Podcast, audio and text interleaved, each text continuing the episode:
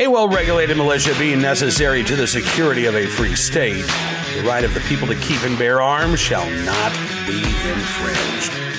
Welcome to another edition of Bearing Arms Cam and Company. My name is Cam Edwards. I'm so glad you're with me on the program today. We're going to be talking about something I've, uh, I've, I've, been writing about at Bearing Arms. I Haven't had a chance to talk about it on the show much. Um, the concealed carry corruption trial going on uh, out uh, in Santa Clara County. I guess actually San Mateo County uh, because there was some conflict of interest in Santa in uh, Santa Clara County, but involving the now former sheriff Laurie Smith, uh, who was accused by a civil grand jury of corruption and misconduct in office, uh, in large part because of the allegations of a pay-to-play scandal involving uh, concealed handgun permits issued by her office. Two of her top deputies are facing criminal charges. She was able to avoid those criminal charges, but uh, is facing a jury in a civil trial that could result in her removal from office. Except that after the uh, jury started deliberating, Sheriff Smith decided to resign. Yeah. And now her attorney, she said it had nothing to do with the trial, by the way. She told a uh, reporter outside of the courtroom, oh, no, no, no, no. I just want to make sure, you know, there's an easy transition here. And then her attorney goes into court and tells the judge, well, hey, listen, now that uh, my client's retired, and the penalty, if she would have been convicted here, would be removal from office. It's kind of moot, right? So uh, might as well just dismiss the jury and uh, case closed here, Judge. Yeah, a judge will decide today whether or not to grant that request. But uh, thankfully, there are some uh, local press outlets in the Bay Area who are calling Smith out for her cowardly decision to resign rather than face a jury's verdict. The uh, East Bay Times with an editorial today uh, saying that her resignation makes a mockery of the judicial system. Uh, noting that if the sheriff really wanted to resign to, you know, uh, avoid all of this controversy and make an easy transition, she could have done so two years ago uh, when the extent of her failings first came to light. At the very least, the editor's right. She should at least have quit last December when a Santa Clara, uh, Santa Clara County civil grand jury called for her removal from office and accused her again of uh, corruption and willful misconduct. Instead, they write she stalled and ran out the clock. And now, almost a year later, San Mateo County Superior Court Judge Nancy Fineman will rule today on a request by Smith's attorney to dismiss the accusation, arguing again on Monday that the penalty she faces is now meaningless. The East Bay Times editors write that the argument will likely carry the day from a legal perspective, however unfortunate it would be. Allowing Smith to quit at this stage of the trial enables her to avoid accountability and robs the public of the closure that they need. The paper notes that they first called on the sheriff to resign in September of 2020 after she invoked her Fifth Amendment right against self incrimination when appearing before a county criminal grand jury as part of a pay to play concealed carry investigation. Law enforcement officials must be held, to a higher standard, to the highest legal standard, as well as highest ethical standards, must be fully cooperative in any criminal investigation. Her refusal to answer questions under oath about whether the county's top cop knew about corruption in her office or worse was involved in it made her unfit, they write, to hold that position. And then in August of last year, the Santa Clara County Board of Supervisors unanimously voted no confidence in Smith and called for that civil grand jury investigation, citing not only the pay to play scheme, but the excessive, uh, alleged excessive abuse of the county jail that cost the taxpayers tens of millions of dollars. They note that the subsequent civil grand jury accusation led Smith engaged in political favoritism by leveraging her control over issuing concealed carry weapons permits. Sheriff also accused of failing to cooperate with the county law enforcement auditor in an investigation into negligence allegations stemming from a 2018 jail inmate's injury that led to a $10 million county settlement. The editors of the East Bay Times write To this day, there's been no penalty for Smith, and now with her resignation just two months before the end of her term, she will again avoid accountability. That's not justice. And they say the system has failed Santa Clara County residents. They deserved a sheriff who was trustworthy and adhered to the highest law enforcement standards. And Laurie Smith, they say, failed to meet that standard. Yeah, to put it lightly, you know, some of the allegations that have come to light over the course of this trial were that uh, if you were connected to the sheriff or if you had something of value to her reelection campaign, uh, cash or prizes, right? The odds were in your favor that you were going to get a concealed carry license, even if you didn't meet all the requirements. Uh, there was one individual who testified that he never completed the proof of training, never provided proof of training, didn't matter. he was given a concealed handgun permit anyway.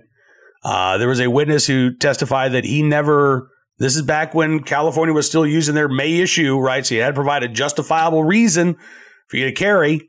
He left that line blank. Didn't matter. Still approved. Meanwhile, average ordinary citizens in San Mateo County who did provide proof of training, who documented threats against their lives, they weren't even denied. Their application was just stuck in a drawer somewhere and forgotten about. And when they would call months later and say, hey, what's going on? They were given the runaround. Some cases told, ah, we've just got a huge backlog. Sorry, it's taking us forever. And then maybe they'd get denied, or maybe they wouldn't hear anything at all. You know, we've talked before about the inherent flaws in the May issue system, the fact that these arbitrary and capricious uh, decisions on whether or not somebody gets to exercise a fundamental right uh, is an infringement on that right. But even if you don't believe that the right to keep and bear arms actually protects the right to both keep and bear arms, allowing a sheriff or a judge or whoever the, the, the issuing authority is that, that arbitrary and subjective power to decide who gets to exercise a right opens the process up to the type of graft and corruption that was documented by prosecutors in Santa Clara County. And it's not just this county. We saw a similar licensing scandal in the New York Police Department just a few years ago, where officers were accused of moving applications up to the front of the line, or in some cases, approving applications after receiving thousands of dollars again worth of uh, cash and prizes. That is wrong. And it is fueled by a system that allows for this type of arbitrary decision making. And sadly, even though the Supreme Court has struck down may issue laws, we've seen anti gun states try to get around this. They're putting new subjective rules in place. So instead of uh, having to provide some sort of justifiable reason uh, why you want to carry a firearm. Now you have to provide proof of your good moral character. Again, an arbitrary and subjective term. Uh, Massachusetts, you have to determine your uh, suit, or the, the, well, you don't have to. The police will determine your suitability to carry a firearm, meaning that even if you can legally keep a gun in your home for self defense, there's this whole separate uh, and overly broad and vague and arbitrary standard as to whether or not you get to exercise your right to carry a firearm for self defense. I wish that the Bruen decision had made all this go away. Unfortunately, it has not.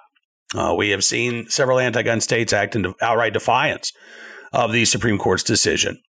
Uh, and this type of arbitrary and subjective decision making authority is still given to law enforcement in anti gun states like California, New York, New Jersey, and others. So this fight is going to continue, and it would have been nice. I, am going to assume that uh, the judge is going to dismiss this case, but it would have been nice. It would have been appropriate, and it would have been justice for Sheriff Smith to actually have faced a jury's verdict here. But while she may avoid a verdict in the court of law, there is no avoiding the verdict in the court of public opinion. And the court of public opinion, I think, is squarely on the side of the prosecution here.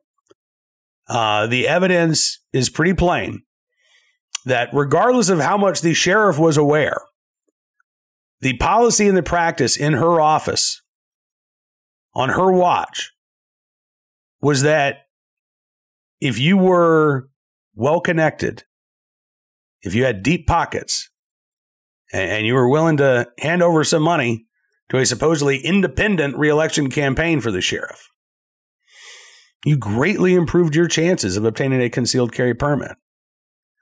And if you were just an average citizen wanting to protect yourself against an abusive ex or a stalker, you're out of luck. That's not how we treat our rights in this country. And uh, frankly, the sheriff is getting off easy. I'm sorry, the now former sheriff is getting off easy by uh, resigning ahead of a jury's verdict. So I'm glad to see the East Bay Times weighing in and speaking out here. but uh, we need as gun owners to uh, do our part to to remind even non-gun owners of the graft and corruption that is fueled by the gun control advocates' favored policies, uh, and how those policies in our justice system can still allow individuals who abuse that process of escaping legal consequences. Now let's turn our attention to today's armed citizen story, our good deed of the day, and our recidivist report. We'll start there with a, a case out of Rio Arriba, New Mexico, where a uh, man charged with first degree murder uh, has been placed on GPS monitoring, despite a history of not showing up in court. Yeah, you can't make this up. By the way, crime has become a big issue in the Mexico uh, governor's race. Uh, Michelle Lujan Grisham uh, has been dinged for releasing uh, someone early uh, as part of her COVID policies who went on to, again, be accused of murder. Now you've got a, a separate case here. 28 year old uh, Jared Mestis, charged with first degree murder along with uh, evidence tampering. Allegedly, back on October 17th, uh, Mestis grabbed a handgun from his vehicle and fired at a guy named Elmer, Elmer Sanchez Jr., shooting and killing him after a verbal confrontation. Um, search warrant was obtained for uh, Mestis. Uh, they were able to take him into custody the next day. According to KOAT, the 28 year old has a lengthy criminal history, including drug charges, along with several failures to meet probation requirements. But he also has a history of failing to appear in court, which makes a judge's decision to release him on GPS monitoring absolutely inexplicable here. His preliminary hearing is set for December 20th at 2 p.m., but there is no guarantee that Mestis is going to show up. And given the serious nature of the charges that he's facing, along with his previous criminal history, I have no earthly idea why a judge would uh, uh agree to release this defendant with GPS ankle monitoring. Keep in mind, you know, in, in Texas, the guy that shot up that uh, hospital uh, just a few weeks ago, convicted felon, also on GPS monitoring, and that didn't stop that crime. Fact, now you've got police in Texas who are speaking out against the expanded use of electronic monitoring, saying this doesn't protect the public. And here you have a, a judge in New Mexico saying, well, public be damned. Let's go ahead and let this accused murderer, who has a history of not showing up in court, out with an ankle monitor device. I'm sure that will be enough to keep him on the straight and narrow. Today's armed citizen story from Romney, West Virginia. Uh, the Hampshire County Sheriff, they're releasing more information on a, a, a shooting at a bus stop that happened last week. Uh, it happened about 6.30 in the morning last Wednesday. Uh, police say a man named uh, John Delaney was sitting in his pickup truck at the bus stop around 6.30. There were some kids around when a guy named Sean Davis walked up to Delaney's pickup truck with a knife in hand. Apparently, the two did have a history, according to the sheriff, but uh, the sheriff says he's not ready to elaborate on what that history might be. Uh, however, uh, Hampshire County Sheriff Nathan Sion says Davis was carrying a knife at the time he approached Delaney. There was a verbal confrontation, and Delaney reported that Davis had reached through the window with a knife. At the time, the knife was closed, but Delaney said that he was afraid that uh, Davis was going to flip it open, and that's when he fired two shots, striking Davis in the chest. Sheriff says that Delaney exited his truck after the shooting, called 911, began to perform CPR, but Davis was pronounced dead at the scene. Uh, there were five kids at the bus stop who witnessed what happened. Sheriff says uh, children are obviously interviewed differently than adults. There, there are trained interviewers who we work with closely uh, who conduct these interviews, but the statements were all very consistent and uh, indicating that uh, all of those statements were in favor of uh, Mr. Delaney acting in self defense. The sheriff says that investigators will pass on their findings to the local prosecutor who's likely to present that information to a grand jury, but no arrests have been made. Uh, the uh, firearm was legally possessed by Delaney. Legally was uh, Delaney was legally allowed to own it and carry it. West Virginia is a uh, constitutional carry state, so he's not facing any gun charges. And at this point, again, all evidence is that Delaney was acting in uh, self defense. We will uh, keep our eyes on the story, bring you any more updates if and when they become available. Finally, today, our good deed of the day in the right place at the right time, willing and able to do the right thing in Garland, Texas, where a good Samaritan able to pull two people from a uh, crash, serious crash involving two semi trucks in uh, Garland, Texas. Jesse Wilkerson was actually on his way to East Texas to go hunting. It was about 4:45 Tuesday morning when he ran across the immediate aftermath of this crash. He said, "I didn't see what caused it, but I did see the accident happen and I realized that I was the only person there at the moment. He said, I jumped out. I realized that the driver of one of the vehicles had his head and hands out the window, but the whole cab of the truck was just smashed. So Wilkerson said he was able to help the driver get free, pulled him over to a concrete barrier uh, in, in, between the uh, you know highway there, and that's when the driver said, "Hey, there's somebody else in the cab. There was somebody sleeping in the back." So Jesse Wilkerson said he went back, uh, saw the second man, started to pull him out, quickly realized the man's leg was broken. He said, I just used what I could, the strength I had, and I reached underneath him and picked him up over my shoulders and carried him over to the other lane and put him next to his buddy. By this time, he said I could see that his leg was severely broken. Uh, police showed up just a couple of moments later. Wilkerson said the whole thing happened in less than two minutes. He said, I just knew these guys were in trouble. And if nobody's there, they needed help. He said, at a time like that, you got to decide if somebody's life is worth taking a risk for. And I believe it is. Sadly, one of the two men that uh, Jesse Wilkerson was able to pull from the wreckage did pass away from their injuries, but uh, the second one is expected to recover. That might not have been the case had Jesse Wilkerson not been there uh, to extricate those individuals from that uh, serious crash. So, in the right place, at the right time, willing and able to do the right thing, on his way to go hunting, Jesse Wilkerson, proud Texan. We thank you, sir, for your very good deed. Now, that is all the time we've got for you on this edition of Bearing Arms Cam and Company. I do want to thank you for being a part of the program as always, and I'm looking forward to seeing you back here again tomorrow as well. In the meantime, don't forget to check out bearingarms.com. We're constantly updating the website with all of the 2A information that you need to know about, including the blame making gun control advocates are already starting to make a week out from election day uh, and some of the latest legal fights as well. We've got uh, new lawsuits that we're uh, covering at the website today so be sure to check that out. If you like what you see you can always become a vip subscriber as well. We certainly do appreciate it. All you have to do is go to bearingarms.com slash subscribe use the promo code gun rights and you can get a pretty steep discount, a discount on your VIP membership. As our way of saying thanks for showing your support for the independent pro segment of journalism we do at Bearing Arms, we're going to give you exclusive content, news stories, and analysis you won't get anywhere else because your support does matter and it really does make a difference. So thank you again. Have a great rest of your Wednesday. We'll see you back here tomorrow for another edition of Bearing Arms Cam and Company. Until then, be well, be safe, and be free.